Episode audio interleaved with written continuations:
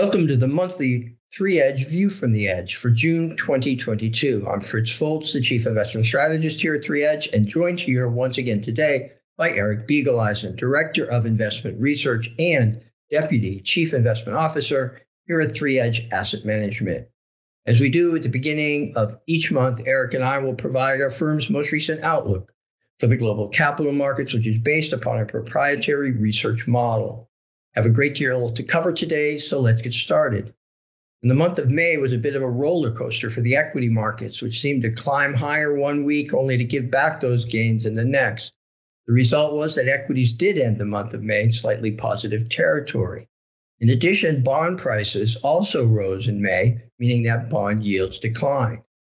So, as we head into the month of June, investors are wrestling with two potential scenarios. The first scenario is that the lows for the equity markets experienced during the correction in the first four months of 2022 are in, and markets will continue higher from here. The other scenario is that the rally in equities from the lows earlier in the year represent a typical bear market rally, which could attract investors back into the market only to inflict additional pain as markets head lower. And of course, either of these scenarios is possible. So, perfect time to bring Eric here into the conversation.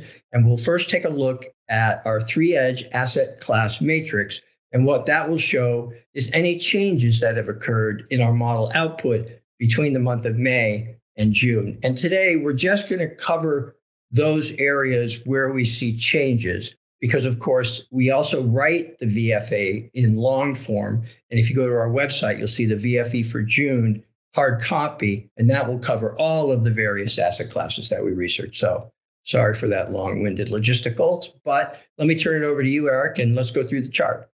Sure. Thanks, Fritz. Yeah, overall, we see that our outlook for equities, broadly speaking, is somewhat negative. You know, not surprising given the year we've had to date. Um, the one exception is India, which remains in that mixed camp. Uh, also noteworthy is China getting bumped up a peg to being in just the slightly negative spot.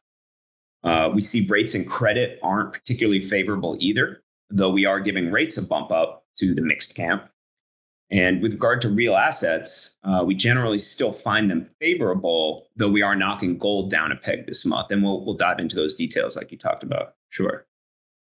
Excellent. So let's take a step back, I think, before we get into the individual asset classes.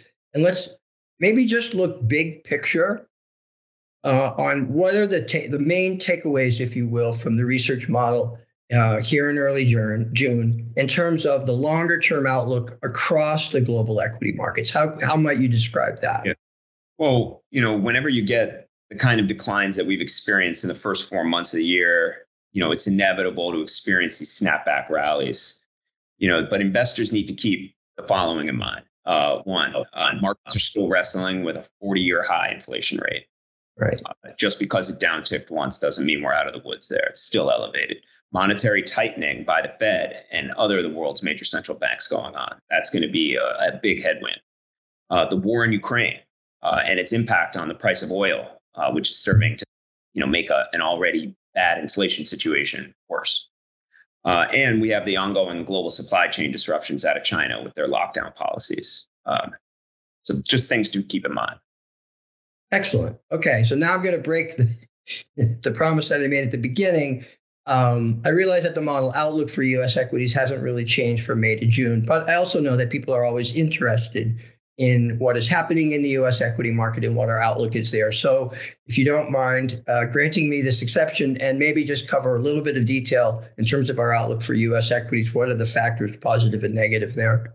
Yeah, yeah. Uh, well, after you know a rough first four months of the year, you know May did provide somewhat of a relief for for U.S. equities. The S and P was up uh, a little over 0.3 percent, which isn't a huge gain, but it's it's better than losing money, I suppose. Yeah. Um, but you know, it was also it's still down 13 percent ish on the year. Mm. So some some positive forces in favor of U.S. equities include you know a lower print in the personal consumption expenditure or the PCE, and that's a the Fed's preferred inflation gauge. You know, moving from 5.2 a month ago to 4.9, but like we talked about with the CPI, that's that's still elevated. Yeah. You know, in the same report, we saw consumer spending was up 0.9% from the previous month. You know, that this so these are positives. And while the Fed minutes that were released last month indicated you know, their intention to continue raising rates, they more importantly acknowledged they wouldn't be raising as aggressively as many had feared. Notably, that 75 basis point hike is off the table. It, it seems like. Uh, and perhaps, like we said, CPI maybe is peaked and maybe it's coming down. So those are the positives. That all said, there are more powerful negative forces combating this, and that includes the fact that the Fed is in a tightening cycle. You know, with respect to raising interest rates, and this month in June, uh, the Fed will begin that that tapering process, that process of shrinking the balance sheet, um, which will really be extracting liquidity from the system. Mm-hmm. That's a big negative. Um, when inflation, while in, and like we talked about, with inflation having peaked, it's still uncomfortably high. Yeah. Uh, it isn't being helped with the supply chain disruptions out of China, and and then the uh, Russia's greater than 100 day invasion now uh, in in Ukraine. So still a negative outlook for for U.S. equities broadly speaking. Though, as we uh, talked about before, you know, if we're considering investments here, we're looking at high quality and value oriented names. Excellent. Very good summary of the US equity market outlook. So, one asset class where our model research has changed from May to June is Chinese equities, which you had mentioned when you went over the matrix. So, uh, and they did, I think, have a positive return for May as well. Um, what is the model indicating there? Right. Yeah. Chinese equity market was up almost 3% in May. Um, but as you noted, you know, still down over 17% on the year you know, we've had a fairly negative outlook on China for some time, and many of the same factors influencing our negative outlook on China remain, such as those COVID lockdowns causing the supply chain issues, widening credit spreads in the corporate sector, uh, a negative outlook on their currency, the, the yuan. Um, but that said, and we noted this last month as well, there does exist this possibility, uh, given how far and how fast the Chinese equity market has fallen, that behaviorally, as we measure it, we may be nearing this oversold condition, which suggests the potential for a strong rebound. Is it guaranteed? Definitely not. But we're, you know, these are interesting levels to that, that we're monitoring. But it would be sounds to me like that would be more of a trade uh, than anything else. Might be more of a shorter term, right? Given given that particular uh, uh, factor. Excellent. Okay, let's talk about the bond market then, where you know we had bond yields run up pretty hard in the first four months. And then in May, we've seen yields decline, meaning that bond prices have uh, gone up. So maybe a little bit more positive on the interest rate portion of bonds.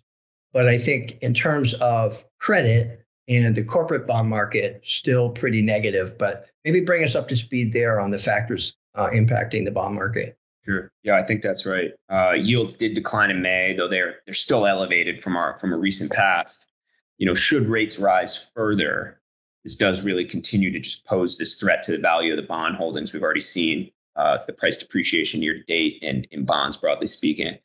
You know, that all said, we've we've seen this sharp rise in yields, and the relative pause in May suggests the potential for a yield reversal in the short term. I guess kind of like China, more of a short term trade uh, you know, which could which could benefit bondholders through price appreciation. You know, as as for credit, you won't be surprised to hear this, but our but our outlook uh, remains negative as the risk of you know continued global economic slowdown from from rising global inflation and monetary tightening, you know, just continues. Um, and then also not helpful are the actual widening of credit spreads that we're seeing uh, kind of across the board. Excellent. So also referring back to the chart, then uh, another change that we saw in terms of our model research was the outlook for gold. So maybe just a little bit of detail there. Yeah, uh, uh, gold is still up a third of 1% on the year, but last month it lost 3%.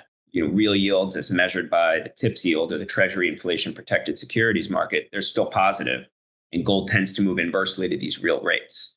So this is a negative for gold, but the potential benefits it receives from being a geopolitical risk hedge, you know, they're matching up against this negative pressure from the continued US monetary policy tightening, which is raising real rates. So that's why we noted the change.